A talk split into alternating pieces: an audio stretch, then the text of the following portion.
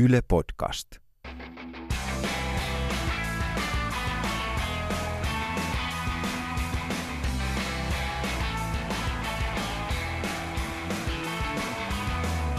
Moi, mun nimi on Jukka Lindström, tämä on Noin viikon radio, ohjelma, jossa ihmiset, joilla on mielipiteitä, näkemystä tai kokemusta, keskustelee yhteiskunnasta, mediasta, viihteestä, komikasta tai politiikasta, ihan mistä vaan.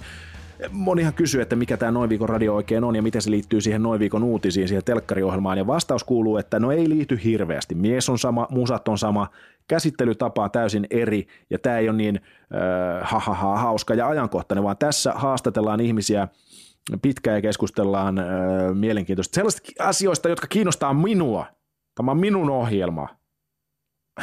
Tämä on minun ohjelma. Siis rehellisesti sanottuna, Noin viikon radiohan on vain niin Jukka Lindströmin tekosyy päästä tapaamaan mielenkiintoisia ihmisiä. Ja esimerkiksi viime viikolla Pirjo Heikkilä, valtavan mielenkiintoinen ihminen ja, ja mulle niin kuin tärkeä, tärkeä tyyppi ja hauska tyyppi. Valitsin sen vaan Pirjo Heikkilän siis. Valitsin Pirjo Heikkilän vieraaksi vaan sen takia, että mä viihdyn Pirjon seurassa niin hyvin ja sen takia, että Pirjolla on paljon kokemusta tuosta lavakomikan ja TV-komikan tekemisestä. Hieno jakso muuten, jos ette vielä kuunnellut, kuunnelkaa. Siitä on tullut paljon positiivista palautetta, kiitos siitä. Mahtavaa, siis 10 000 ihmistä viikossa kuunnellut sen. Se on tällaiselle niin kuin marginaaliselle podcastille, podcastille ihan siis hemmetin iso luku. Mahtavaa. Toivottavasti moni löytää Noin viikon radion nyt ja, ja, ja kaivaa ne edellisen tuotantokauden jaksot esiin ja kuuntelee ne, koska siellä on myös hyvää shittiä, niin kuin nuori ihminen sanoisi. No niin, tämä on siis tekosyy minulle päästä tapaamaan mielenkiintoisia ihmisiä ja tällä viikolla äh, tämä te- tekosyy palvelee Jukka Lindströmin itsekkäitä tavoitteita ja, ja, ja haaveita aivan loistavasti, koska tota, vieras on Jani Volanen, itselle tärkeä innoittaja, joten tällä kertaa Noin radiossa on vahvasti fanitapaamisen tuntua. Jos nyt kelattaisiin vuoteen 1998 ja katsottaisiin, mitä Jukka Lindström on tekemässä, niin mä istuisin jossain mun kaverin ö, opiskelijaboksissa jossain Tampereen Kalevassa, juotas kaljaa ja katsottaisiin joko Studio Julmahuvia, jonka Jani Volainen siis kirjoitti ja ohjasi, tai oli kirjoittamassa ja ohjas, ja, tai sitten katsottaisiin Muutapainin ystäviä, jossa Petelius ja Kari Heiskanen hilluu ja, ja, ja tota, naurattaa. Studio Julmahuvi, ihan uskomaton juttu, aivan niin kuin tajunnan räjäyttävä kokemus silloin, öö, näki, että siihen oli panostettu, katsojaluvut ei tainnut olla heti alussa kovin kovat, mutta sen merkitys on ollut iso, vähän niin kuin Velvet Undergroundin ensimmäinen levy. Siitä sanotaan, että moni ei sitä ostanut, mutta kaikki, ketkä osti, perusti bändin. No moni ei nähnyt no, tota, julmahuvia, studio julmahuvia heti, kun se tuli telkkarista ulos, mutta kaikki, ketkä näki, niin tota, perusti sketsiryhmän. No ei ihan, mutta no okei, vähän liioteltu, vähän liioteltu, mutta kuitenkin siis sen merkitys itselle, mulle komikan tekijän on ollut iso. Se on ollut jotain uudenlaista komikkaa Kummelin ja, ja Pulttiboysin jälkeen – se on niin kuin ollut, että, että jotenkin antanut sellaisen fiiliksen, että komiikka voi olla lainausmerkeissä vakavasti otettavaa. En, en tiedä, mitä mä tätä tarkoitan, mutta että, että sen ei tarvi olla niin kuin naaman vääntöä.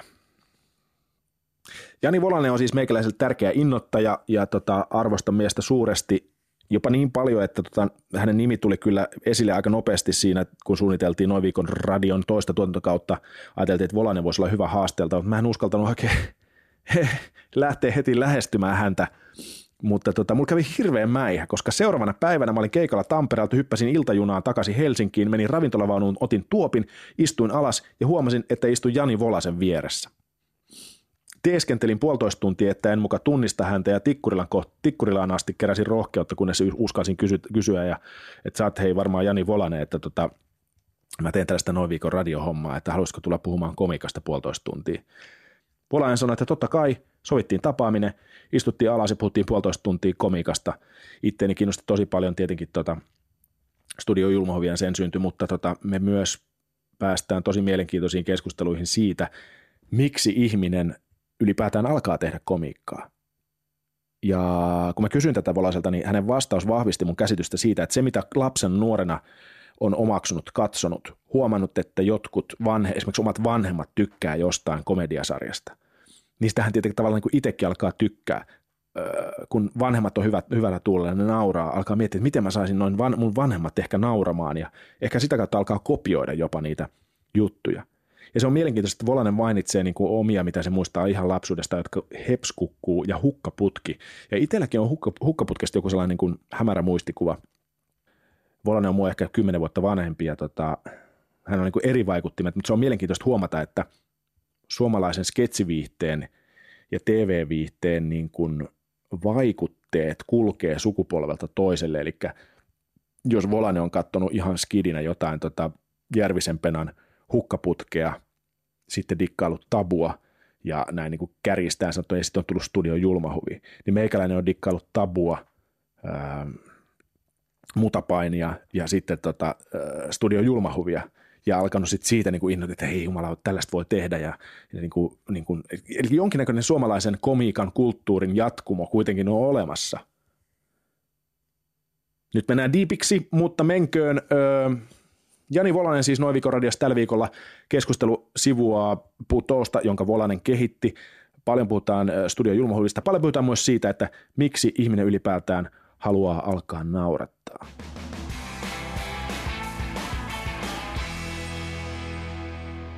Luultavasti mut on istutettu telkkari ja katsoa jotain se puolituntisia hauskutusjuttuja jo hyvin pienenä sen sijaan, että jotain kauhuleffoja. Niin.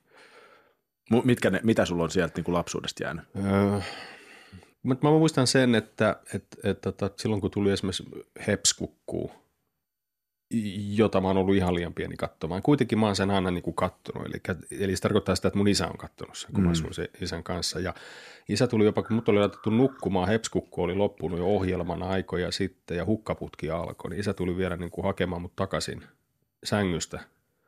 En tiedä miksi, mutta katsomaan sen hukkaputken ekan jakson. Ja se on jäänyt mulla semmoisena nostattavana perhoset vatsassa kokemuksena mieleen, että jännää katsoa yöllä, eli varmaan kymmeneltä niin, tai yhdeksältä. Niin. Mutta jotain tuommoista. En, en, en ole ikinä kysynyt enkä siihen perehtynyt, mutta varmaan kaikki vaikuttaa kaikkeen. Niin. Sedällä oli pahkasikoja. Siis nelikymppisellä sedällä. ja, niin. ja, tota, niin, ja, tä, ja tädillä oli Jenkki Mad-lehtiä. Eli mä oon selannut toisaalta niin kuin Madejä 8-9-vuotiaana, niin mä tajun sanakaan tai sanan sieltä help tajuun ja, ja tota, mm. me. Mut, mut, kai, niitä on selitetty mulle, senkin mä muistan. Setä selitti pahkasika ja täti selitti mäde. Se on kuin koulutusta. Niin, pienestä lähtien. Kotikoulutusta hauskuuttamisen alalle. Entäs sitten, kun, miten päädyit tavallaan lavalle tai, teat, tai näyttelemään ha, jonkun nuorisoteatterin kautta? Vai? Luokkanäytelmiä ja sitten näytelmäkerhon kautta, mutta se tota, siinäkin oli sitten semmoinen, kun mun faija oli töissä teatterikoulussa valo- ja äänisuunnittelijana.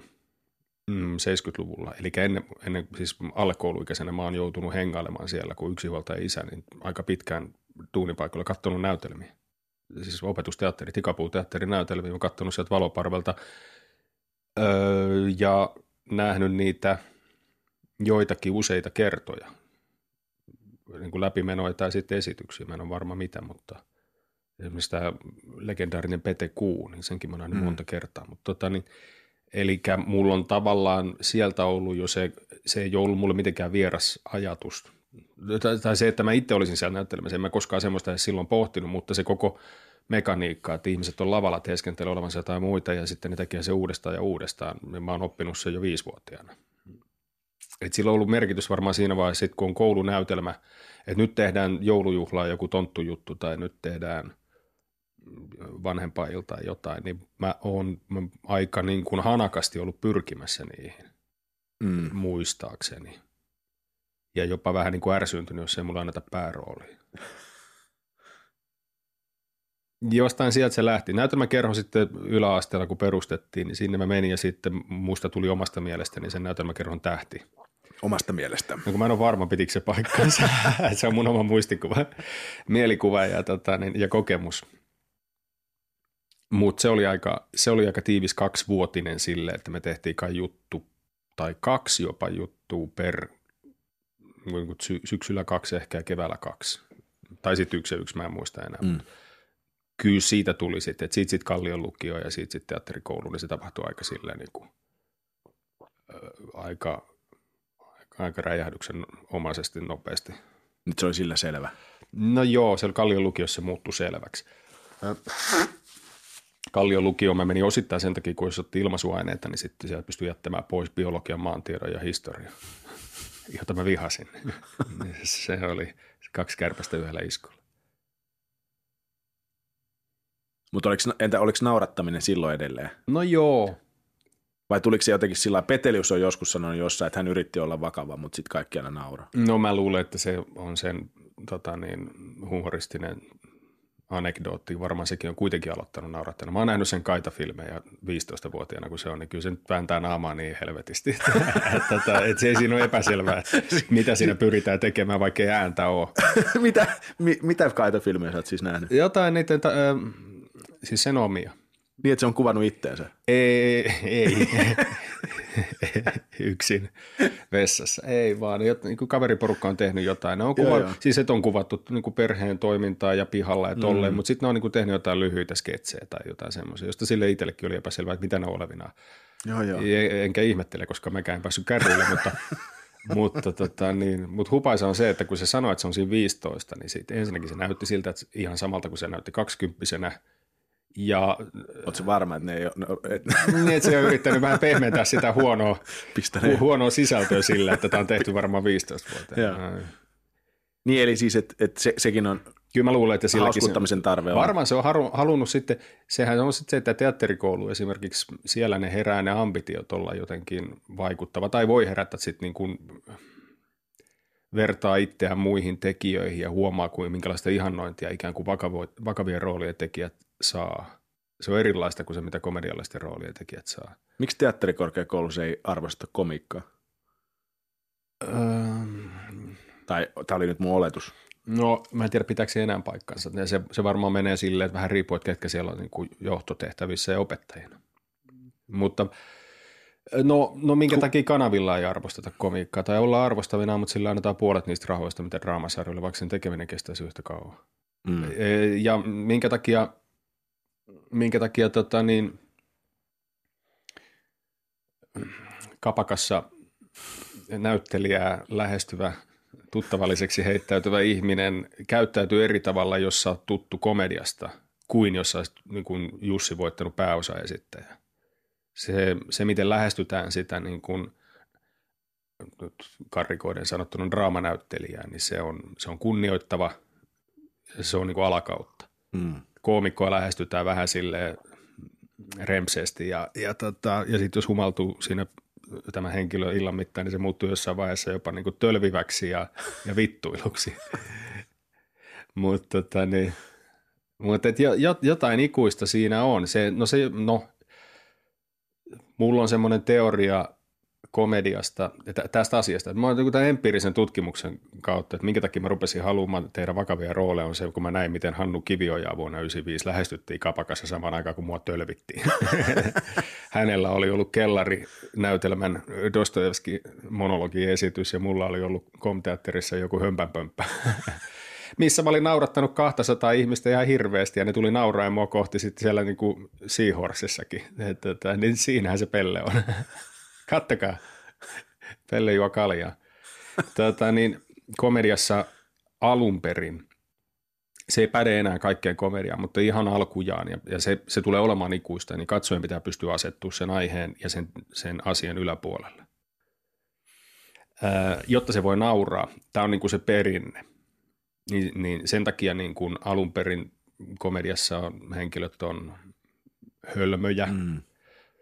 naurettavia – ja niiden asioiden pitää olla aika helposti ymmärrettäviä, jotta sä voit nauraa, etkä se jää niin kuin äh, hämmästelemään, että mitäköhän tämä on. Hmm. Mm, siitä se, sieltä se kumpuaa jo, että se asenne on toinen. Sä, katsoja on periaatteessa komedian yläpuolella ja se on draaman alapuolella tämä nyt poukkoilee, mutta, mutta niin kuin se, että, että siitä johtuu esimerkiksi se, että minkä takia jokainen suomalainen TV-katsoja on, on komedia-ekspertti. Että mm. ne pystyy sanomaan sarjasta, joka ei heitä naurata, että se on huono. Sen sijaan, että ne sanoisi automaattisesti, että mä en taju. Mutta draamasta monta kertaa ihminen, kun ihminen tekee ensin sen tsekkauksen, että ehkä mä en vaan ymmärrä. Tämä on liian monimutkainen mulle, tämä on jotenkin liian fiini mulle, sitä voidaan haukkua, mutta siinä on se pelko, että mä en vaan mä en niin pysyttäisi kärryillä, että tässä on jotain hienompaa kuin mitä, mihin mun ymmärrys riittää. ja jos, jostain tuosta, jo, jo, joku tommonen se on se arvostuksen jakautuminen. Mm. Sen takia teatterikoulussakin öö, ehkä kuitenkin sitten niin kuin siellä niin kuin tavallaan takaraivossa tai selkäytimessä opettajilla ja kaikilla on se sama arvostuksen jakautuminen, että jos joku saa sut nauramaan siellä, niin se on kunnioitettavaa kyllä, mutta jos se saa sut itkemään, niin se on jotain niin kuin uskomatonta. Ei näin olla jutut, jotka ovat pateettisia ja, ja vakavia ilman huumorihäivääkään, tai niissä voi olla ripaushuumori, mutta niissä selvästi vedellään niin kuin tunnennaruista ja näytetään isoja tarinoita ja tuolla tavalla niitä kunnioitetaan heti enemmän kuin sitä, että joku – joku porukka teatterikoulussa pystyy niin kuin saamaan salin nauramaan puolitoista tuntia putkeen. Se on tosi hienoa, mutta mm. ja, ja, tota, niin, ei niin hienoa kuin se Macbeth siinä viereisessä luokassa, missä todella nyt niin kuin ohjaajalla on näkemys. No jos toi on, toi, toi on suurin piirtein se, mitä teatterikorkeakoulussa, mitä se menee – No ei mä tiedä meneekö se. No ehkä mut, ei enää, niin. mutta, mutta hyvin, hyvin Nyt niin siellä on Ellu ja HP ja tommoset, tota, siis Elina Knihtilä ja HP Björkman, tota, jotka eivät nyt ole niin vieraantuneita komedian tekemisestä itsekään, niin ne on siellä professoreina. Mutta toi, toi analyysi tavallaan, kun sä olit siellä, oli, kuka sulla oli sitten tota, proffa? En mä muista, kuka oli tai opettaja. Kuka proffa, sun... Heiskanen, Kari Heiskanen oli se, joka, joka otti meidän kurssin haltuun ja Luulisin, että Heiskaselta on tullut tota arvostusta myös naurattamiselle no, vai? No, kun se yritti sitä silloin vähän niin kuin peitellä. Sillä oli itsellään, niin mä toivon, että se ei kuuntele tätä, mutta mulla on nyt tarkka analyysi siitäkin. Tota, sillä oli itsellään jonkin sortin etsikkovaihe ja sen komedian kieltämisvaihe meneillään.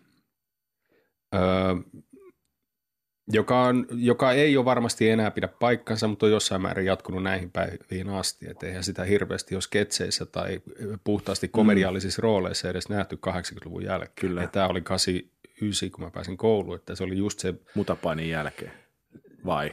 No olihan siinä, oli sitten oli toi, toi, toi tabu. Ja tabun toi, jälkeen. Tabun jälkeen oudot jutut ne teki, mutta siinäkin oli jo vakavampia vakavampia ja sitten se rupesikin niin kuin ohjaamaan ja tekemään suurellisia spektaakkeleita ja, ja myöskin tuli teatterikouluun ja otti meidän kurssiin ja rupesi koulimaan meitä, niin kyllä se, kyllä se miten se meille puhuu, mitä se kannusti, niin kyllä se, siihen heijastui se, mikä sen oma prosessi sillä hetkellä oli. Mutta koska se on niin, se, se ei voinut sitä nyt ihan, kyllä, se, kyllä siltä löytyi hirveästi tota, niin, lämpöä niitä kohtaa, jotka yritti niin kuin va, naamaa vääntää. Että eihän se voinut sitä kieltää. Se ei niin kuin, mutta se ei tehnyt sitä, että se olisi ikään kuin nostanut niitä pilarille ja sanonut, että, että kattokaa miten komediaa tehdään. Että, tota, mutta sieltä, niin kuin sieltä tuli se salainen silmänisku siltä aina meille. Mä muistan, kun ykköskurssin syksyllä, mäkin olin 17-vuotias, kun se alkoi semmoisella pitkällä prosessilla, jos me tavallaan tutustuttiin toisiimme jumppasalissa ja kaikki haastatteli. Yksi kerralla mentiin sinne haastateltavaksi ja – ja tota, niin pari tuntia kaikki sai kysellä, ihan mitä vaan. Ja piti olla mahdollisimman rehellinen. Ja, ja sitten me tehtiin jotain harjoitteita siellä ja, ja urheiltiin ja tehtiin ilman mitään päämäärää kaiken maailman harjoitteita. Ja sitten Heiska, mä muistan vaan semmoisen, kun sitten se loppui siihen, että Heiskanen laittoi meidät rinkiin, me istuttiin ringissä ja puhuttiin. Se kysyi jokaiselta, että mitä sä haluat tältä koululta. Minkä takia sä oot pyrkinyt teatterikouluun, miksi sä haluat näyttelijäksi, että vastaa siihen jollain lailla – siellä oli, meitä oli 14 ja varmaan 12 puhui jostain semmoisesta, että haluaa jatkaa tarinankerronnan perinnettä ja nuotio, shamanit, runo, Kalevala, jotain semmoista. Ja minä ja Jukka Rasila sanottiin, että me tota niin, toisistamme tietämättä ja to, sitä etukäteen sopimatta, että me halutaan tulla, ootas nyt, kansan suosikeiksi. Ja se, ei sitä, sitä, siinä ei ollut ironiaa, eikä sitä semmoisena otettu, että kyllä se herätti hölmistystä kaikissa meidän kurssikavereissa.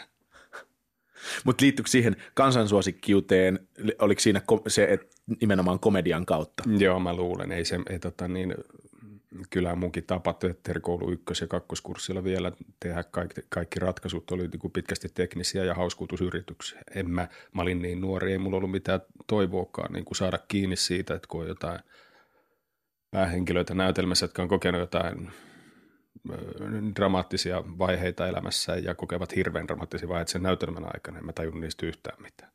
Ei mulla ole tapahtunut vielä mitään. Hiekkalaatikolla oli saanut lapparista päähän ja siinä oli mun suuri trauma. Mutta sitten sä törmäsit näihin Rasilaan ja kumppaneihin. No joo. Se ei tavallaan,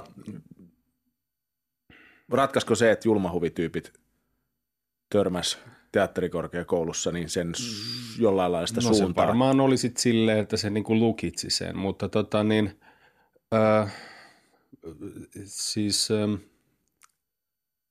jos ne nimenomaiset ihmiset ei olisi ollut niinä vuosina siellä opiskelemassa, niin luultavasti mä olisin kiinnittynyt johonkin toisiin. Olisi pitänyt käydä aika niin kuin järjetön säkä, että siellä ei lö- ketään hengenheimolaisia olisi löytynyt. Mutta, mutta samaa hengenvetä on sanottava, että vaikka me niin kuin tavallaan kiinnittäydyttiin toisiin, meillä oli semmoinen teatteriryhmä Bakkus, missä oli niin kuin seitsemän ihmistä, niin, ja tota, tehtiin ihan hömpänpömppää ja impro-esityksiä ja kaikkea, niin tota, mä rupesin kuitenkin aktiivisesti omalta kohdaltani myöskin kuljettamaan siinä rinnalla sitä pyrkimystä semmoisen vakavan opetteluun. Et samaan aikaan, kun me tehtiin Julmahuvin kanssa ekoisarjoja Maikkarille, niin, tota, niin Toni ja Heikki Haamasota, toinen ja Heikki Haamasota, tommosia, niin samaan aikaan mä olin toisaalta kuitenkin komteatterissa näyttelemässä ja se oli mun toinen puoli. Siellä oli elefanttimiestä ja tommosia, ei ne ollut niinku, niinku varmaan jos, ja joitain hauskoja juttuja kans joo, mutta sitten toisaalta se huipentui Dostojevskin rikokseen ja rangaistukseen. Et, et mulla oli myöskin päämäärätietoinen haku löytää itsestäni niin kuin sitten ihan toisenlaista tekemistä. Just, se on lähtenyt teatterikoulusta kyllä. Mm. Ja kyllä se on lähtenyt siitä samasta, mistä niin kuin hahmottaa se, kyllä se, pakko se on myöntää, että, että jos, jos se koulu olisi tukenut pelkästään komediaa ja, ja, tota, niin, ja draamatekijöitä olisi pidetty jotenkin vähän pelleinä, niin ehkä mä en olisi ruvennut ikinä semmoista. Mä olisin, mä olisin vaan niin kuin loistanut siellä koko ajan, että no vittu tämä osa. Niin. Kumpi sua kiinnostaa niin kuin nykyään enemmän? Mua kiinnostaa molemmat, mutta ei mua kiinnosta näytellä sketsisarjassa. Enkä mä itse asiassa ole näytellyt sketsisarjassa niin, niin, miettiä, koko niin. 2000-luvulla, mutta, mutta ei mua kiinnostaisi hirveästi näytellä luultavasti missään sitkomissakaan. Mm, jos ei se olisi joku mun oma kirjoittama, että mun omasta mielestäni nerokas, jossa on mulle nerokas rooli. niin. Mutta että et kyllä mä mieluummin otan vastaan vakavia leffarooleja, jos niin rupeaa niin ihan vaan kategorioimaan, noita, niin kuin, että minkälaisia työtarjouksia tulee. Niin, niin. Tai sitten silleen vähän, että niissä on jotain komediaa, mutta jotain hyvin vittumaistakin. Niin, niin tota, semmoisia rooleja, niin joo.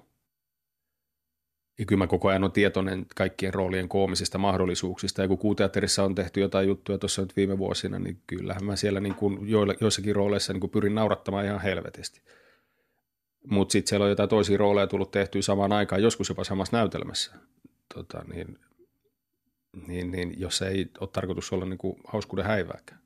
Mutta se on, mä oon kiinnostunut varmasti loppujen lopuksi molemmista. Mm. Mua kiinnostaa julmahuvi, niin tota, puhutaanko siitä vähän? Joo. Miten julmahuviporukka syntyi? No se syntyi, syntyi siitä, tota, periaatteessa siitä meidän teatteriryhmä Pakkuksesta, jossa oli tämä teatterikoulu muutaman vuosikurssin päässä toisista olevien pieni kollektiivi. Mm. Ja sitten oli vielä, mulla ja Kari-Pekka Toivosella oli semmoinen huumoriduo kuin Reijo tai Pale. Mulla oli kitara ja kapalla ei ollut mitään muuta kuin heleä lauluääni. Tota, niin, ja se oli kauhean sukseen. Ja sen näki Maikkarin Anitta Pankkonen, joka mikäköhän se oli, se oli niin kuin siihen mennessä oli ollut kuvaussihteerinä ja ehkä tuotanto jonain assarina tai jonain tommosena, mutta nyt sillä oli jostain syystä mandaatti ikään kuin hakea uutta sketsiporukkaa. Ja se näki sen Reijo tai Palen tuolla teatterikoulu aulassa jossain juhlissa ja soitti mulle ja sanoi, että, että voisitteko te kuvitella, tarkoittaa siis kapaa ja mua, niin kuin, että saisiko tästä, tästä vähän porukkaa ympärille – että tehdä sketsiohjelman pilotti ja mä sanoin, että no se on vaikea kuvitella tämän huumoriduon ympärille, mutta mulla on tämmöinen toinen porukka tässä ympärillä. Ja tarkoitin sitä bakkusta.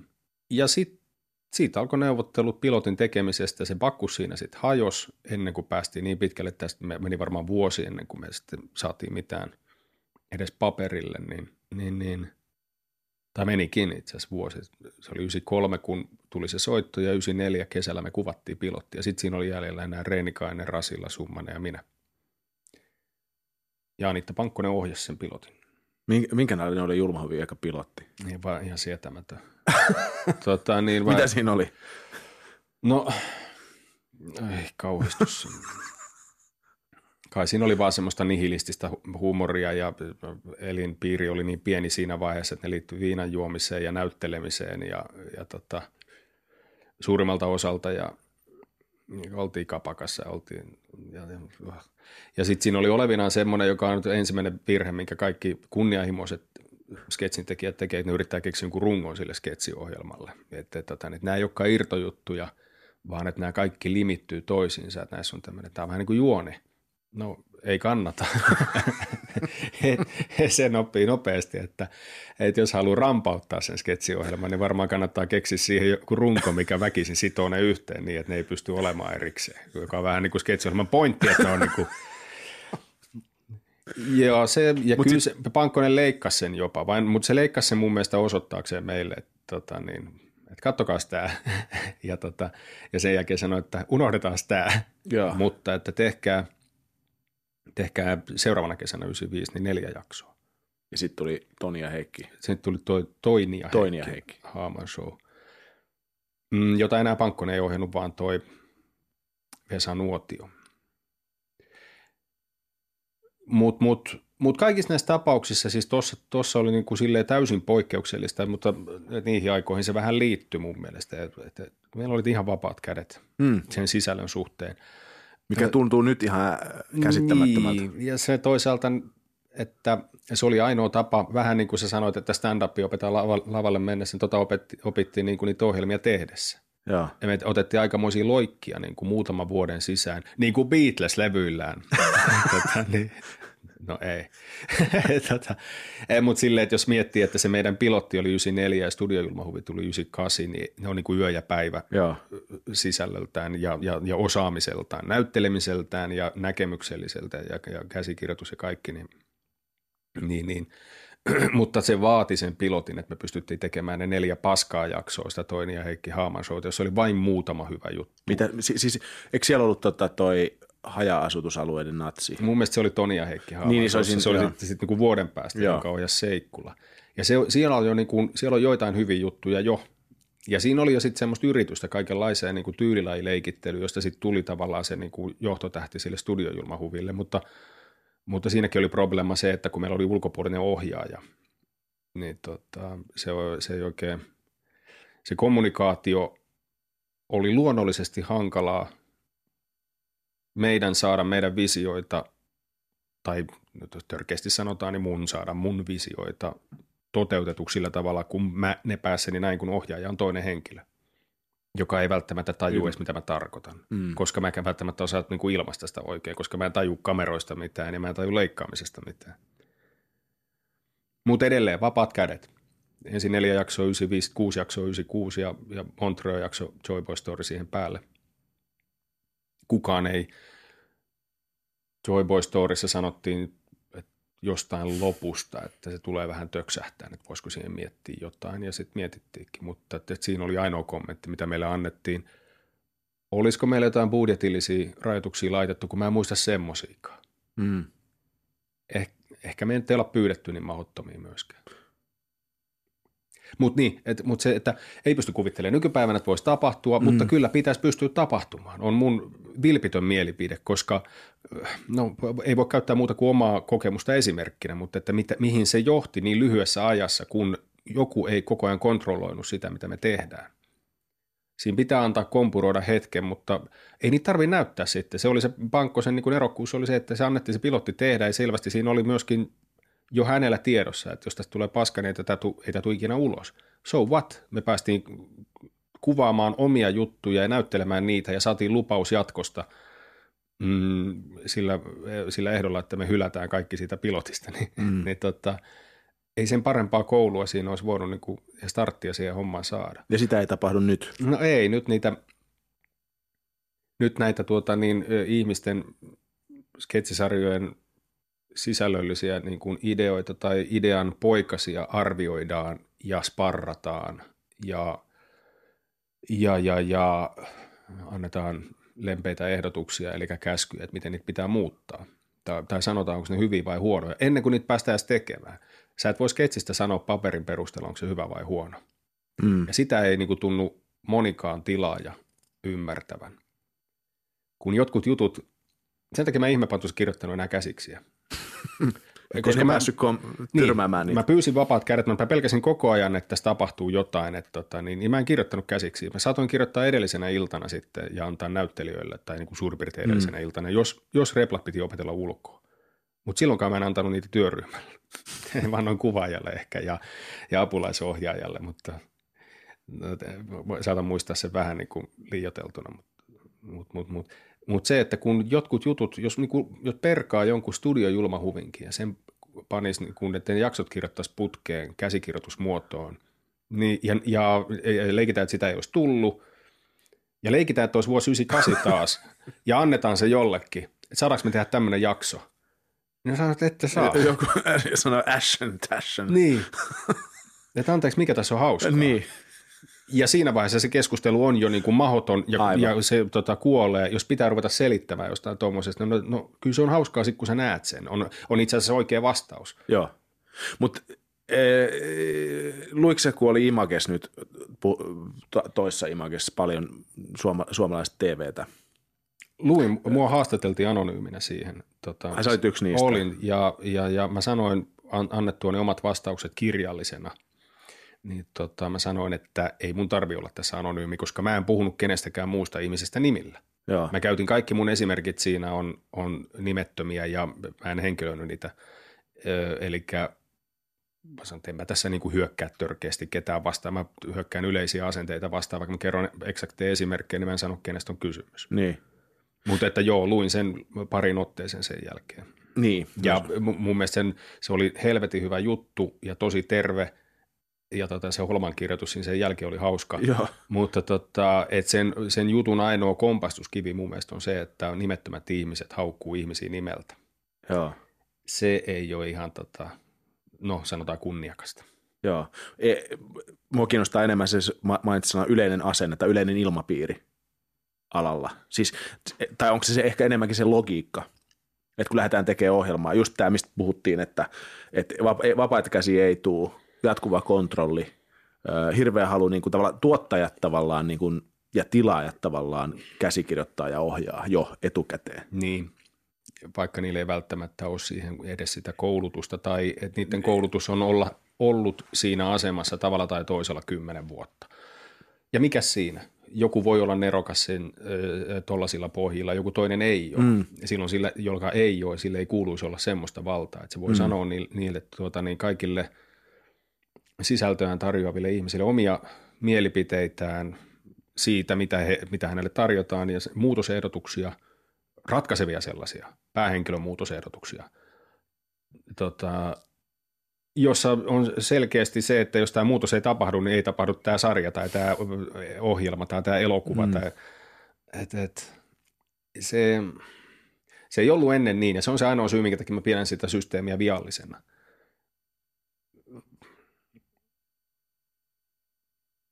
kaikki ne, jotka tällä hetkellä on niin kuin mua 15 vuotta nuorempia, niin nehän on tavallaan kasvanut siihen. Niille se on ollut realismi alusta saakka, että tälleen mm. tämä menee. Ne on varmaan oppinut myöskin pelaamaan niillä säännöillä. Tavallaan pelaamaan sitä peliä, että annetaan vähän ja pidetään joista, valitaan taistelut ja, ja tuolla tavalla. Vähän jaksa semmoista ollenkaan. Mm. Koska mut on pi- hemmoteltu pilalle jo Julmahuvi tai niin, boy, uran starttien niin. aikana se niin kuin kaikki alla siinä, että, että ei tuommoisia tahoja ei ole, jotka sanoo, että perataan, perataan tämä käsis nyt, että lähdetään sivulta kaksi. Mm. Ja mä oon ollut konkreettisesti tilanteessa, jossa kaksi, siinä Imakassa on mun esimerkki siitä, että on kaksi, kahden jakson uloskirjoitettu komediakäsis, sketsityyppinen niin kuin makasiiniohjelma, jossa sitten tilaaja käy läpi sen sivusivulta ja sanoo, että liian pitkä. Tämä ei ole hauska, tätä en ymmärtänyt. Tämä on hauska, mutta voisiko siinä olla jotain, jokaisen joku muutos ja silleen. Mä, mitä vittua oikeasti, niin kuin, että kuka, että ensinnäkin A, kuka sä oot? Kun mä en edes tiedä, kuka sä oot. Ja siksi toisekseen, niin kuin, että mitä sä oot tehnyt, Ja sitten, Sanoit jos, nämä ääneen siinä. No en tiedä. Ei, kävelin, sieltä, kävelin sieltä niin. ulos hymyille ja nyökytellen, mutta, mutta kävelin myöskin siitä prokkiksesta pois samana joo, päivänä. Joo, Mutta, et, et, et, millä, millä röyhkeydellä? No tilaajan, niin. tilaajan vallalla, mikä siinä? Sitten kun sen on kerran saanut, niin totta kai sitä käyttää.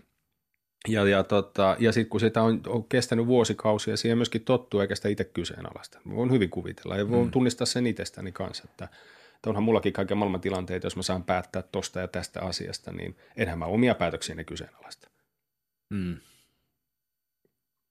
Mutta mikä se logiikka siellä taustalla, se on, onko se loppujen lopuksi taas talo, talo, tai siis pelko siitä, että jokaisen prokkiksen pitää tuottaa jollain, olla jollain tasolla menestys?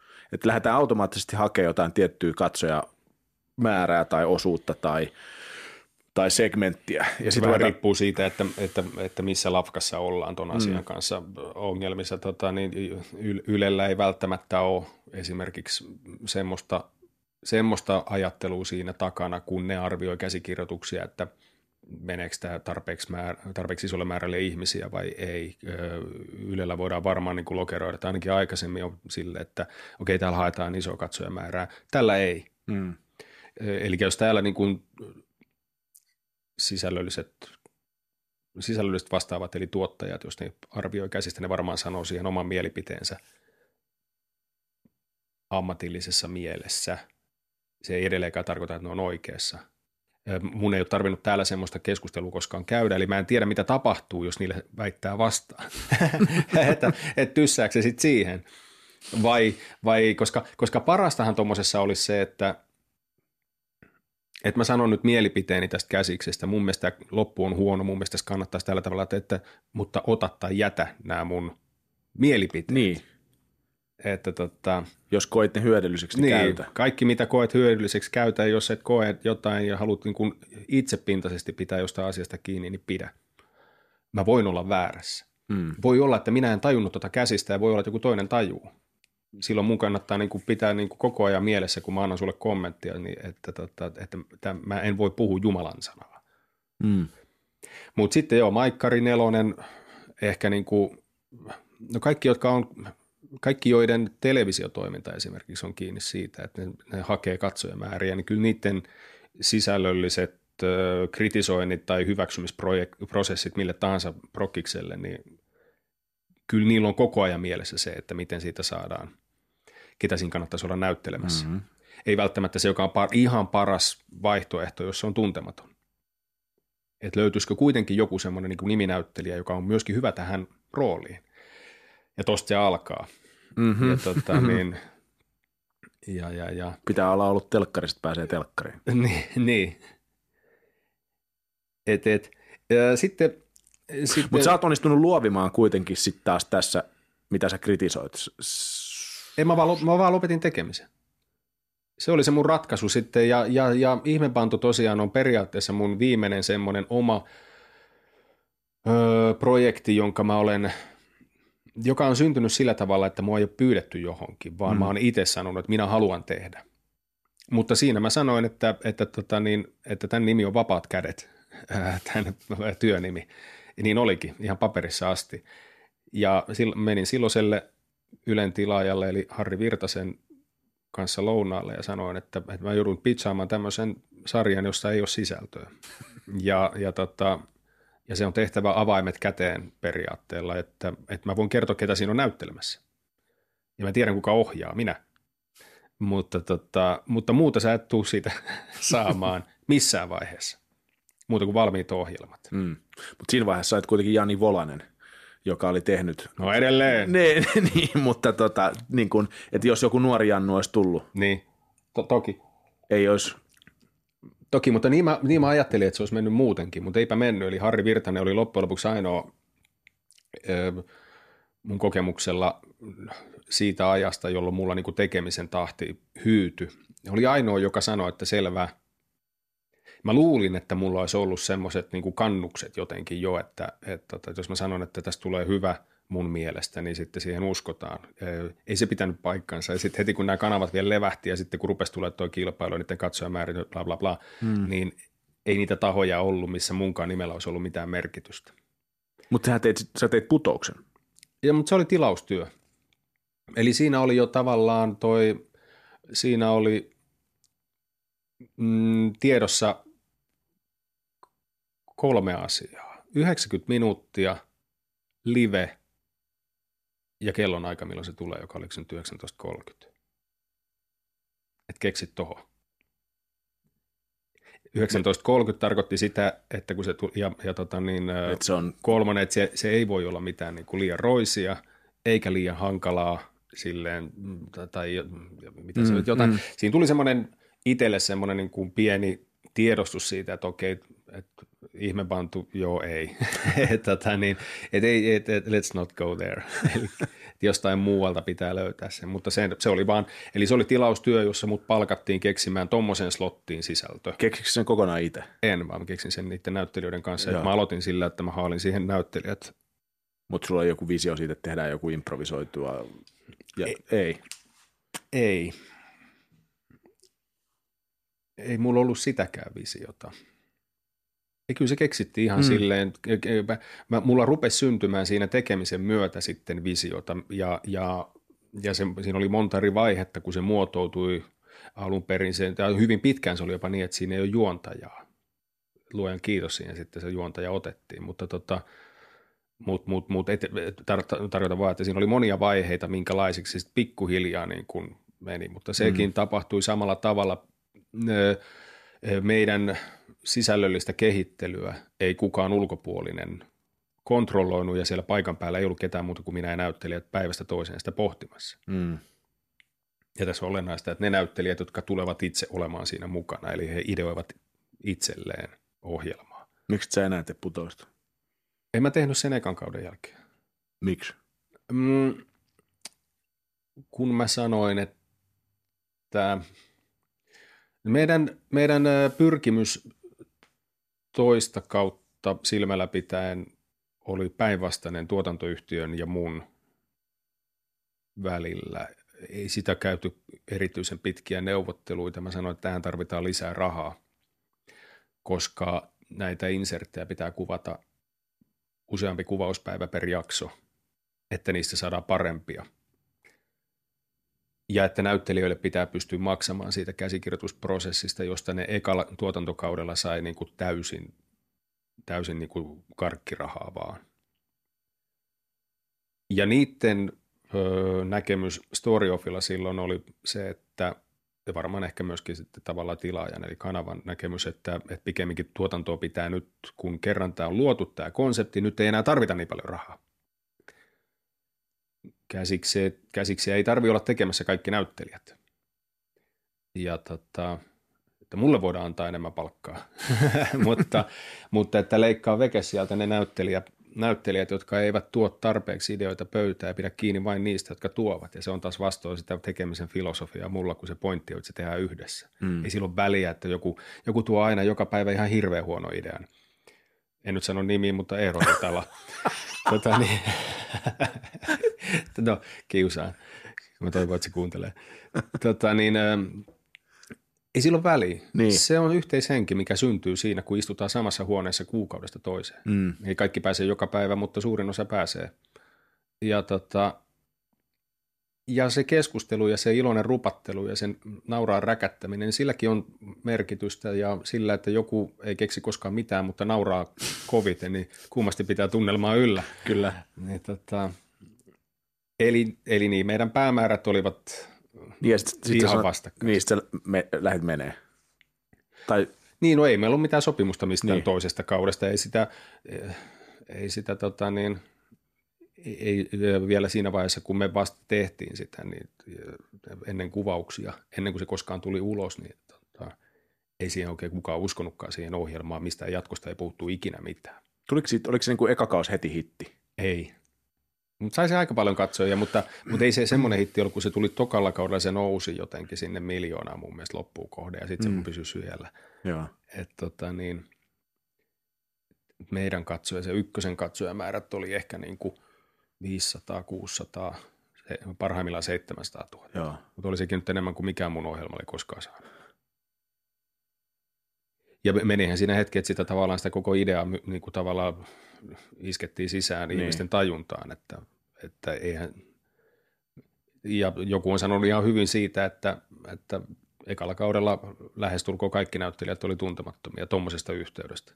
Kyllä nyt Hissu tiedettiin tietenkin ja Juki, mutta, mutta että koko tämä niin kuin nuori kartti, joka sieltä sitten nousi mm, myöhemmin olemaan ne starat, niin eihän niitä kukaan tuntenut ykköskaudella, kakkoskaudella ne oli jo tuttuja.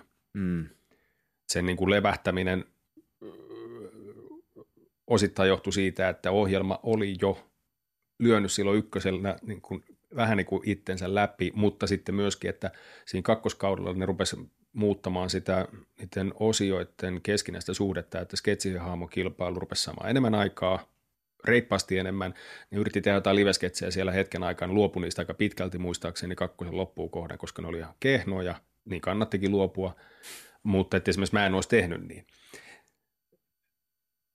Mä en olisi tehnyt tuommoisia niiden palikoiden suhdemuutoksia, jos mä olisin jatkanut siinä. Että voi myöskin sanoa, että jos mä olisin jatkanut, niin se ei olisi saanut sitä miljoonaa katsoja. Hmm. Mä olisin vienyt sitä vielä niin kuin omasta mielestäni niin kuin hienovaraisempaan suuntaan kuin se, mitä sille tehtiin, että siitä tehtiin vähän niin kuin virtaviivaisempi ja pikkasen tyhmempi huumoriltaan, niin tottahan se uppoo sitten Suomen kanssa.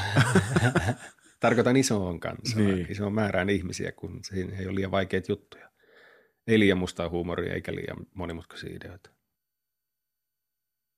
Se kirjoitusprosessi, mitä sä kuvasit putousta, tai mm. sitä, että kuinka tärkeät oli, että ne tyypit on siinä sun kanssa. Joo, ja niin, se, se pätee kaikkeen, mitä mä aina... No, sitä mä olin just tullut, siihen mä tullut, että et, julmahuvi sama juttu. No joo, no sieltä se on lähtenyt, sieltä niin. mä oon se oppinut, niin me se tehtiin. Mi- mistä se tuli? Ihan vaan sattumalta? Ei, se, se tuli siitä, että meidät palkattiin tänne Ylelle kuukausipalkalla tekemään studiojulmahuvia. Ei tapahtu enää ikinä nykyaikana. Ei, ei. Ja, ja meille annettiin työhuone. Ja näin ollen me oltiin niin kuin periaatteessa, jos me kuvat, me, me tultiin tammikuun alusta, meidän kuvaukset alkoi maaliskuun lopussa. Ja meidän kirjoitus jatkuu kuitenkin siinä vielä sen niiden kuvausten aikanakin, käsikirjoittaminen, mm. mutta me niin kuin yli kolme, niin kolme kuukautta niin kuin keksittiin siellä huoneessa keskenämme aamusta iltaan sitä, mitä se sarja tulee olemaan, jonka kuvaukset jo häämöttää. Joo. Kerro, se, se mua kiinnostaa toi, että miten siis, eli joku tuo idean, sitten se pallo, pallo kimpoilee siinä mm. pöydässä. Ja sitten kun siitä on hyydytty puhumaan, niin sitten se pannaan hyllylle hetkeksi odottelemaan, otetaan seuraava. Kuka, kirjoitatko ylös? Siinä? Mä, kirjoitin käsi, mä kirjoitan käsi ylös kaiken. Siinä tilanteessa? Joo. Miten sä saat, koska mulle on, me aika paljon tehdään samalla tavalla noin viikon uutisissa.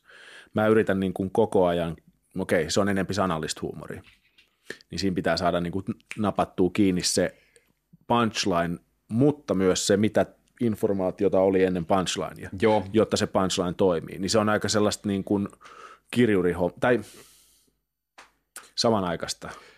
Joo, e, eikä se ihan täydellisesti onnistukaan se muistiinpanojen mm. tekeminen varsinkin silloin, kun, kun se keskustelu ryöpsähtää niin, että kaikki puhuu päällekkäin. Mä joudun välillä sanomaan, että hetki, hetki, hetki, ja, ja sitten, että mitä sä sanoit, ja mä kirjoitan parhaani mukaan. Mä oon myös oppinut hyvin nopeaksi kirjoittajaksi. Et, tota, niin, mutta te... mut, niin se menee, mutta, siis, mutta se, se, se, että ne muistiinpanot on pelkkä semmoinen muistutuspinta – sille, mistä on kysymys. Se varsinainen käsikirjoitustyö tehdään sitten kuitenkin myöhemmin. No mitä se, mitä sen, sit kun sulla on se muisti, muistilappu, sä tiedät, että okei, tästä me saadaan joku juttu. Joo. Sitten mä kirjoitan sen tietokoneella ranskalaisiksi viivoiksi niin, että kaikki, mitä mä oon kirjoittanut käsin sinne, jopa semmoiset, mistä mä en taju, mitä ne tarkoittaa, niin mä kirjoitan ne ranskalaisiksi viivoiksi. niin. niin, että se on jonkun muunkin luettavissa kuin mun itteni sitten mä saatan antaa sen eteenpäin. Että semmoiselle henkilölle, joka osaa kirjoittaa sen just sen sorttisen jutun, jos kysymys on sketsistä tai kohtauksesta näytelmässä tai, tai jostain parodiasta, niin mä annan sen sille, tai, mä, tai ihmiset pyytää monta kertaa, että saanko mä yrittää kirjoittaa tuosta. Ja kyseessä on nyt nämä näyttelijät, kenen kanssa teen. Niin, niin mä sanon, että tuossa on muistiinpanot, mitä siitä on ylhäällä. Sitten se saattaa kysellä multa, että mitä tämä tarkoittaa ja, ja mitä siitä nyt tulikaan. Voidaan niin jutella, että, että siinä on olennaista se, että bla bla bla ja että sitten laitan ne tuohon järjestykseen ja tee bla bla bla. Sitten mm. kirjoittaa yhden version, mä katson sen sanon, että ei, ei tälleen. tota, muuta toi, muuta toi, muuta toi, muuta toi. Ja sitten se kirjoittaa toisen version ja mä sanon, että lähempänä, mutta vaihda toi, tämä liian pitkä tosta, bla bla. Kunnes se on aika lähellä niin kuin lopullista – sitten mä kirjoitan sen viimeisen version itse sen sijaan, että mä rupean antaa sille niin kuin nippelivaihdoksia, että, että laita sanajärjestys eri tavalla tässä. Että vikan version mä kirjoitan aina itse. Tämä prosessi on siis semmoinen, että, tämä, että näin se menee yhden tekstin kohdalla, ja näitä tekstejä on niin kuin yhtä aikaa käynnissä kahdeksalla näyttelijällä tai neljällä näyttelijällä ja joillain monia. Eli mulle niin kuin siinä kirjoitusvaiheessa sitten, joka on sitä totisempaa puuhaa kuin se ideointivaihe, niin sähköpostiin koko ajan bling, versio kolme jostain, ja sitten mä luen sen, kirjoitan nopeat muistinpanot lukiessa, että miten se, mikä vielä mättää, ja bumerangina takaisin sähköpostilla, että muuta, muuta, muuta nää. Mm. Kunnes ne on, ja jotkut jutut mä otan kirjoittaakseni itse. Joistain jutuista mä niinku tiedän intuitiivisesti, että, että nyt tätä ei kukaan muu osaa kirjoittaa mm. sillä tavalla, mikä mua tyydyttää. Mä tiedän, mä näen tämän mielessäni jo tietynlaisena, sitä on turha selittää kellekään toiselle, mä otan tämän. Mutta toi, se on se, toi on se prosessi noin se menee, sitten niitä luetaan niitä tekstejä ääneen. Mm, ja, ja sitten saattaa tulla, mun versionkin saattaa näin ollen tulla muutoksia, kun muut kuulee sen valmiina, ne sanoo, että tuossa kannattaisi, sitten se kääntyy toistepäin, mm-hmm. sitten mulle, sit mä korjaan niitä kyllä. Ja tota niin, tai jostain voidaan sanoa heti, että se on hyvä. Mutta tolleen joo, tolleen on tehty, tolleen periaatteessa on tehty julmahuvit ja ihmepantut ja tota, ranuan kummit ja, ja putoukset, putouksen käsiksetkin – Mm. Ykköskauden. En tiedä, kuka muu tekee samalla tavalla. Minä teen noin. Öö, niin. No, Yllä... Teidän sessiot on sitten samansorttisia, jos sä toimit siinä vastaavana kirjuurina.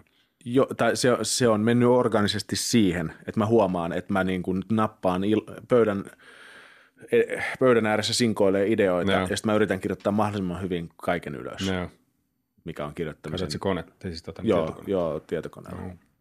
Mutta se on just tota, että sit sä, et, nyt turpakki, mitä, mitä, niin. mitä Tomi sanoi just äsken? Mitä Tomi sanoi? Ideointi pitää, ja sitten sit se tarvittaa, niin kuin sanoit, että se kääntyy se prosessi toistepäin, Joo. Jossa, ja sitten sä saat taas uusia ideoita, Joo. se paranee. Mutta siinä tekisi mieli, teke, onko sulla sitä, koska mun tekee mieli pysyä siinä ideointivaiheessa? No se on kaikista mukavinta, niin. koska se on tulosvastuutonta ja se on hyvän tuulista ja se kirjoittaminen on puurtamista, Jaa. jossa sitten, jossa varsinkin jos deadline painaa päälle, että meillä on tulossa nyt jo kuvaukset tai meillä alkaa harjoitukset, meidän on saatava tämä teksti valmiiksi, niin silloin palaute, mitä mäkin annan, mä oon saanut siitä kyllä kuulla, että mä en hirveästi kiitoksia jakele, koska mä, toimin tunnelinäköisen tehokkaasti, mä sanon vaan mikä on pielessä.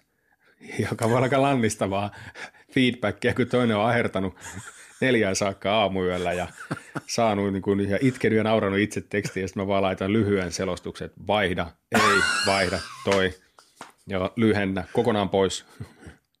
Tuli, tuliko esimerkiksi Julmahuvin aikana mitään niin kuin, totaalisia konfliktitilanteita? Oletteko te vielä niin kuin, frendejä? Joo, mutta ei, hirveän vähän me nähdään. Mutta tuliko tällaisia niin kuin, koska... No, mulla tuli Reinikaisen kanssa aina tota, niin, semmoisia. Me, mehän ei niin kuin, kuitenkin tota, niin, miespuolisina, niin meidän, meidän konfliktit oli kuitenkin aika, me ei niin kuin nopeasti tulistuttu ja sitten toisaalta ilma puhdistu, vaan niitä haudottiin pitkään ja sitten sanottiin niin kuin puhelimessa, että nyt mua vähän kuule toi sun asenne vituttaa. Tota, niin Janne suututti muutamaan otteeseen mun bossaileva asenne, varmasti ihan syystä, mä olin ihan sietämätön.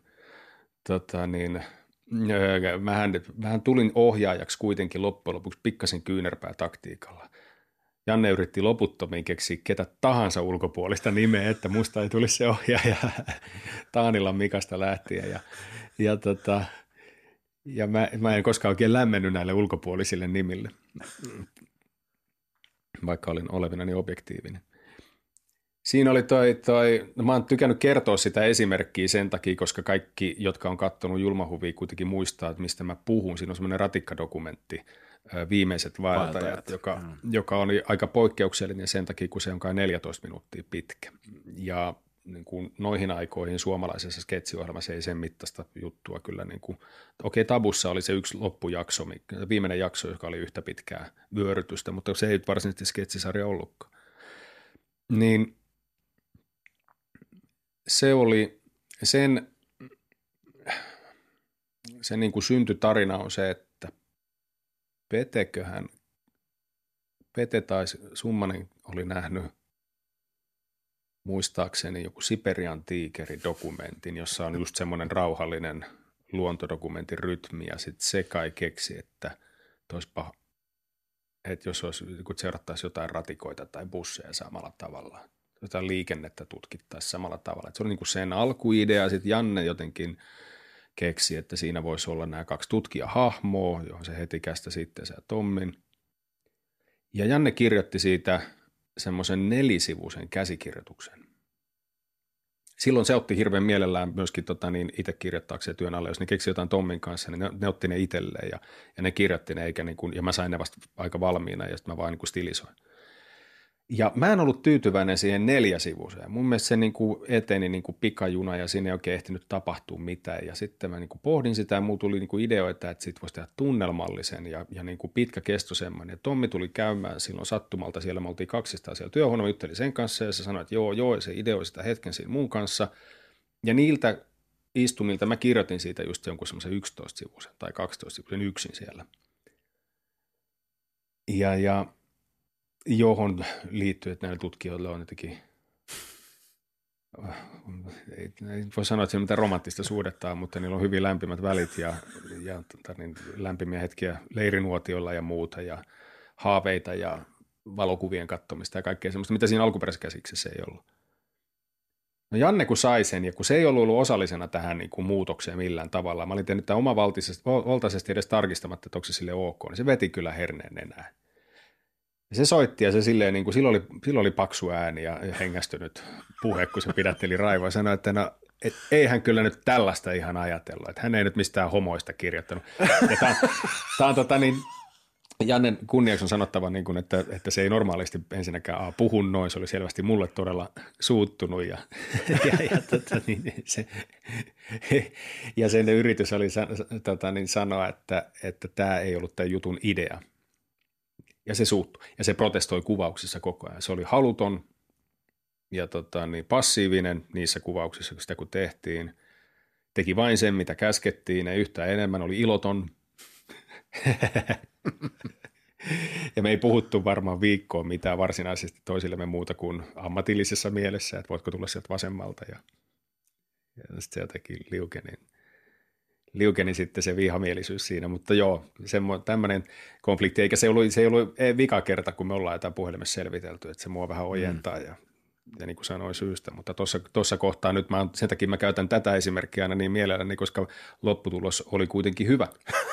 mä tavallaan niin. ikään kuin olin omasta mielestäni oikeassa tässä. Ja se, mutta siihen, Mitäs Reinikainen? On kai se sittenkään, en mä, en mä, en mä sitä koskaan puhuttu. En enää muista. no edelleen. no se, ehkä se on vieläkin vihainen. että siitä olisi tullut parempi nelisivusena. Mutta siihen liittyy vielä semmoinen hauska jatkotarina vaan tuossa niin mielessä, että sitä leikattiin siitä käsiksestä just silleen, kun se kuvattiin. Eka versio, missä myöskin leikkaaja varmaan Ahokkaan Marko on vähän niin kuin tiedostanut, että, siitä, että se on kyllä ihan vitun pitkä, että se kannattaa jakaa tai jotain. Mm. Se oli tehnyt siitä yhdeksän minuuttisen versio, joka, niin kuin, joka eteni aika vauhdilla. Ja se ei toiminut ollenkaan. Se oli liian nopea. Mikä siinä, on harvinaista komikassa. No joo, ja siinä ei niin kuin päässyt fiilistelyyn ollenkaan, kun siinä piti nimenomaan hehkuttaa tossa, että se, ja tuossa tullaan just siihen, että sen toteutuksen, mikä sitten päti Julmahuvissa ja monessa muissakin, mitä on tehty, niin toteutuksen pitää olla tuommoisissa parodisissa elementeissä niin kuin niin nappiin ja vähän liioteltu kuin mahdollista, että se aihe muuttuu hauskaksi. Mm-hmm. Siihen pitää suhtautua niin järjettömän tosissaan siihen johonkin ja, ja, ja just niin kuin on tapana, että se voi muuttua hauskaksi se ristiriita, että mistä vitusta ne puhuu. Että ne odottaa ratikkaa, mutta kun ne tekee sen niin tosissaan ja siihen käytetään aikaa ja musiikkia ja Titanikin soundtrackia, niin sitten se rupeaa niin kuin siitä – sitten se ylittyy joku raja, jossa se muuttuu jo järjettömäksi ja sitä kautta mahdollisesti hauskaksi. Mutta yhdeksän minuuttia ei sitä tehnyt. Se tuntui todella, niin kuin se eteni liian nopeasti ja se tuntui liian pitkältä sen takia. Sitten mä leikkautin siitä, tai mä ohjeistin muistaakseni Marko leikkaamaan siitä, niin kuin, että ota vaan enemmän aikaa näissä ja laita tohon niin kuin, paljon, paljon, paljon enemmän tohon aikaa ja tohon aikaa. Ja se teki, ja se teki sen lopullisen mitan siitä, sen 14 minuuttia, ja sitten se yhtäkkiä toimi. Eikä tuntunut liian pitkältä. Joo. Se on järjetöntä.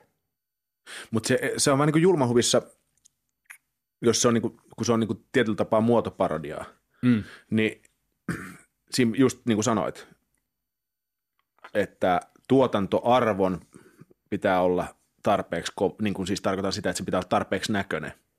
Niin, no se, Ja- se pätee tietysti joihinkin juttuihin. Joissakin sä saat ihan tarpeeksi näköistä ilman mitään tuotannollisia Joo, joo, joo, mutta siis että se, et, et kun huomaa, että meilläkin tulee jotain ideoita, että et emme päästä, ei meillä ole varaa tehdä sitä niin, Joo. että se komiikka toimisi, koska me ei päästä sille levelille Mm. kuvan laadussa ja niin kuin kuvissa. Niin, koska joissakin, joissakin jutuissa, jonkin sortin huumorissa se on olennaista, että se muoto, se muoto tavallaan rulettaa sillä tavalla, että ö, se huumori voi olla sitä hienovaraisempaa, mitä pieteetimällä se on toteutettu. Mm. Sitten jos se rupeaa olla semmoinen niin kuin sinne päin, niin sitten yhtäkkiä sen pitää myöskin sen, sen minkä kustannuksella tavallaan irvaillaan, niin sitä pitää sitten ruveta sitäkin jotenkin vähän liiottelemaan. Siinä, siinä on outo semmoinen balanssikysymys, että No tuossa dokkariparodia on paras esimerkki siitä, että mitä, mitä huolellisempi dokkariparodia, sitä pienempi vinksaus siinä voi olla. Ja se toimii. Mm. silti. Mutta jos on dokkariparodian kaltainen, vähän niin kuin huolimaton versio, sitten sen itse idean pitää olla jo hauska lähtökohtaisesti, että se selviää siitä, että tämä ei nyt ihan näytä oikealta. Ei se, Mm. haittaa, ei se haittaa tämä hauska idea, mutta se, siinä saa niin kuin kehnoman, on- mun pitää olla varovainen sanoissa, niin ke- kehnoman idean saa toimimaan parhaimmillaan. Tämä sanotaan, että absurdin idean, joka ei ole automaattisesti haha hauska, saa haha hauskaksi, kun se toteuttaa tuolla filosofialla. Joo. Että sen tekee niin saamarin tarkasti. Sitten se absurdius pääsee niin kuin muistuttamaan itsestään siellä joka välissä. Että ei ole totta, että siinä on joku semmoinen katsomiskokemuksenkin, että liikutuks mä nyt ratikkaa kattellessa, että ei ole totta. Jännitäks mä näiden kavereiden puolesta, kun ne juoksee öljyttynä ja alastomana ratikan sisällä. Että pitäkää kiirettä ennen kuin, ennen kuin se lähtee. että saa itsensä kiinni siitä, että mil, mitä mä katon, niin että ei ole totta. Voi nauraa sillekin, sille, että sille kaikelle järjettömyydelle siinä. Ja samalla nauraa dokkareille. Tota, jostain syystä tota, haja-asutusalueiden na- natsit Noin, ja Kanadan hirvi. Muistatko Kanadan hirvi? muistan. Sehän oli myös myös dokkariparodia. No se oli tavallaan. niitä meidän ensimmäisiä yritelmiä siihen suuntaan, joo. Niin mu, mä mietin siis, milloin se on? Ne on 96. Joo. Niin tota, jollain tavalla tässä ajassa nyt, kun tota pakolaisista puhutaan, niin, Ja natseista. niin, niin ne on tullut taas ajankohtaiseksi. No joo. mä, mä, olin just Rovaniemellä, niin tota, to, kävelin vaan Soldiers of Odinian ohi, ja sitten mulla tuli välittömästi mieleen haja-asutusalueiden natsit. Joo, eihän tätä, nehän on ajankohtaisia nyt, ei ne silloin edes ollut. Mm. Se, de, niitä tehdessä, okei, no siinä natsi, siinä Renikaisen tota, niin natsihommassa, siinä on, siinä on asennetta, öö, joka kumpuaa jostain, mitä on luettu tai nähty oikeasti silloin, niinäkin aikoina. Joo. Se Kanadan hirvet mun mielestä ei ole lähtenyt yhtä suuresta, niin kuin, ei, ei siihen aikaan ei kuitenkaan ollut tätä tämmöistä kuohumista kuin mitä tämän aiheen ympärillä nyt on. Että siinä, sitä mä tarkoitan, kun mä sanon, että on ajankohtaisempia nyt, mm. Mm. mitä ne silloin oli. Kyllä, kyllä. Et, et. No YouTube vaan. Tai itse siellähän se pyörii ainakin se natsiklippi. Mm. Mäkin olen sen nähnyt jossain Facebookissa. Mutta sulle mä tarkoitan, että jos sä tekisit nyt jotain jonkun komikka-homman tai sketsijutun, niin olisiko sulla tarvetta tavallaan kommentoida aikaamme siitä näkökulmasta, vai meneekö se? Ei noin suoranaisesti. Öö, meillä ei ollut mitään varsinaisia niin kuin sääntöjä eikä mitään dogmia silloin, kun tota on tehty. Kaikki tehtiin, mikä tuntui tarpeeksi hyvältä, mutta sitten myöhemmin mä huomaan itse, että No oli joo, okei. Meidän ensimmäinen lehtihaastattelu taisi olla, että se otsikko oli, että julmahuvi ei piittaa politiikasta. Et se me taidettiin sanoa, että ei, ei poliittista mm. huumoria. No, sitten voidaan keskustella, että mitä tarkoittaa, että kaikki, kaikki on poliittista mm. huumoria, mutta, mutta sitä, että ei, ehkä sillä tarkoitettiin nimenomaan ajankohtaisuutta ja niin. noin viikon uutiset tyylistä tota niin, satiiria siitä, mitä tapahtuu nyt niin. topikalla. Ja. Kritiik. Öö, mulla ei ole, mulla, mua itseäni näissä, sanotaan nyt kaikki, mitä mä oon nyt tehnyt tässä niin kuin viimeisten vuosien aikana, nyt on enemmän häiriötekijän jälkeen jäävät tuolla ja, ja jotain muita juttuja, niin ne ei, ei ole niin kuin, niiden huumorin kohde ja kärki ei ole, ei kumpuu kuitenkaan uutisista ja ajankohtaisuudesta mm. ja tämän hetken yhteiskunnallisista asioista ja päivän polttavista kysymyksistä tai jopa niin kuin ikuisesti päivän polttavista kysymyksistä, niin kuin joku tuommoinen maahan muutto ja maahanmuuttovastaisuus voisi esimerkiksi olla. Ja nykyään, jos mä haluaisin semmoista kommentoida, niin mä luultavasti tekisin sen vahingossa jonkun paljon monimutkaisemman ja niin kuin enemmän kulman kautta keksityn idean, josta voi sitten vetää semmoisen paralleeli, että Aa, no, tähän tavallaan kommentoi, mutta ne tulee aina jälkikäteen ne oivallukset. Mm. Se ei tarkoita, että ne olisi oikeasti syntynyt siitä samasta ajatusprosessista, mutta se on salainen itselleenkin. Mutta mä en halua tarttua, mä, mä haluan tarttua niin kuin paljon yksityisempiin ja sitten toisaalta niin kuin universaaleihin asioihin, jotka on, liittyy elämiseen ja kuolemiseen ja, ja, tota, ja semmoiseksi se on niin kuin muokkautunut. Mm. Tota, me ollaan puhuttu pitkään. Voisi puhua vielä, vieläkin pidempään, mutta tota, ehkä niin kuin kuuntelijoidenkin kannalta ihan fiksu. leikkaat pois, niin, leikkaat niin, niin, pois. Tuleeko tota, julmahuvi koskaan takaisin? Kaikki, tulee, kaikki bänditkin tulee takaisin. Niin, mutta kuka siitä loppujen lopuksi on iloinen enää sen jälkeen, kun ne tuli takaisin. Kaikki on iloisia siinä vaiheessa, kun ne tulee, kun se on futuuri. Ja sitten se on vähän lässähtävää, kun ne tulee takaisin. Kun Eli on, ei tule ei tuu julmahovi? No en mä tiedä yhtään esimerkkiä, josta siitä oltaisiin loppujen lopuksi niin kuin sanottu, että no on parempi kuin koskaan. ja se olisi me melkein niin kuin tietyllä kunnianhimoisella ajattelulla – tietysti niin kuin ihmismieli muuttuu, kun ikää tulee, mutta tietyllä kunnianhimoisella ajattelulla ei olisi mitään syytä tulla takaisin, jos se olisi parempi kuin edellisellä kerralla. Vähän sama kuin tekemisessä ylipäätään, että miksi, no rahan takia, on se toinen vastaus. mutta kun sitä, sitä miljoonaa meille ei tarjota julmahuville mistään, niin, tota, niin että, että esimerkiksi onhan mäkin kuitenkin pitänyt semmoista, semmoista linjaa omissa tekemisissäni, että en mä – mulla, näyttelijänä mä pystyn elättämään itseni, niin mä en ota ohjauksellisia haasteita vastaan, jos mä näen niissä jotain, mitä mä pystyn tekemään, mitä mä en edellisen kerralla ole tehnyt. Tai jos mä en näe mahdollisuutta olla parempi nyt johtuen asiasta X, Y ja Z kuin edellinen. Mm. Jos mä koen, että mulla on joku kaivo ehtynyt, niin en mä yritä semmoista enää tehdä. Ja jos Mut... mä koen, että joku on jonkun asian toistoa, niin mä kartan sitä kyllä aika aika saamaristi. Se varmasti vaikutti mulla myöskin siitä putouksesta pois kävely. Oli se pelko siitä, että se kakkonen tulee olla se ykkösen toistoa. No pelkohan oli turhaa, koska se on sen ohjelman voima selvästikin, mutta, mutta tota, niin mulle se ei välttämättä olisi ollut yhtä mielenkiintoista kuin sen keksiminen. Entäs tota, samalla porukalla jotain? Onhan sulla pyörihän niin kuin samoja ihmisiä. Joo, mä, ja mä, mä niin kuin tarraan samoihin ihmisiin, luottoihmisiin kiinni kuin henkeni edestä tuommoisissa. Mä yritän pyytää aina mutta samalla porukalla tarkoitan julmahuvin porukkaa. Niin, niin mutta mitä?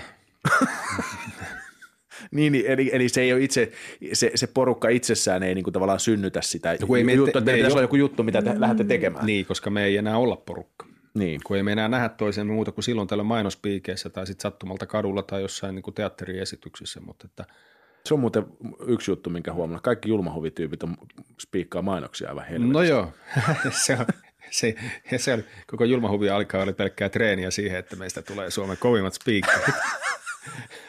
ja niin tulikin. Se oli Jani Volanen. Studio Julmahuvi porukka ei siis palaa. Ää, pankaapa tarpeeksi pätäkkää pöytään, niin tota, eiköhän siellä Reinikainen, Korpela, Rasila ja Summanen ja Volanen tota, lyö hynttyyt yhteen. Toki sekin on tärkeää, että, että ambitiot on jossain muualla kuin menneessä, niin kuin, niin kuin Volanen sanoi. Öö, no toivotaan kuitenkin. Studio Julmahuvin fanina en voi olla toivomatta jonkinnäköistä comebackia. Tässä oli Noin viikon radio tällä viikolla. Kiitos paljon, kun kuuntelit. Lähetä palautetta, mutta tavoittaa Facebook-sivuilta, mutta tavoittaa stand-up-keikoilta nyt kun TV-kausi ei ole käynnissä. Twitteristä voit pistää viestiä tulemaan. Ensi viikolla jotain ehkä muuta kuin TV-viihteen saralta vieras.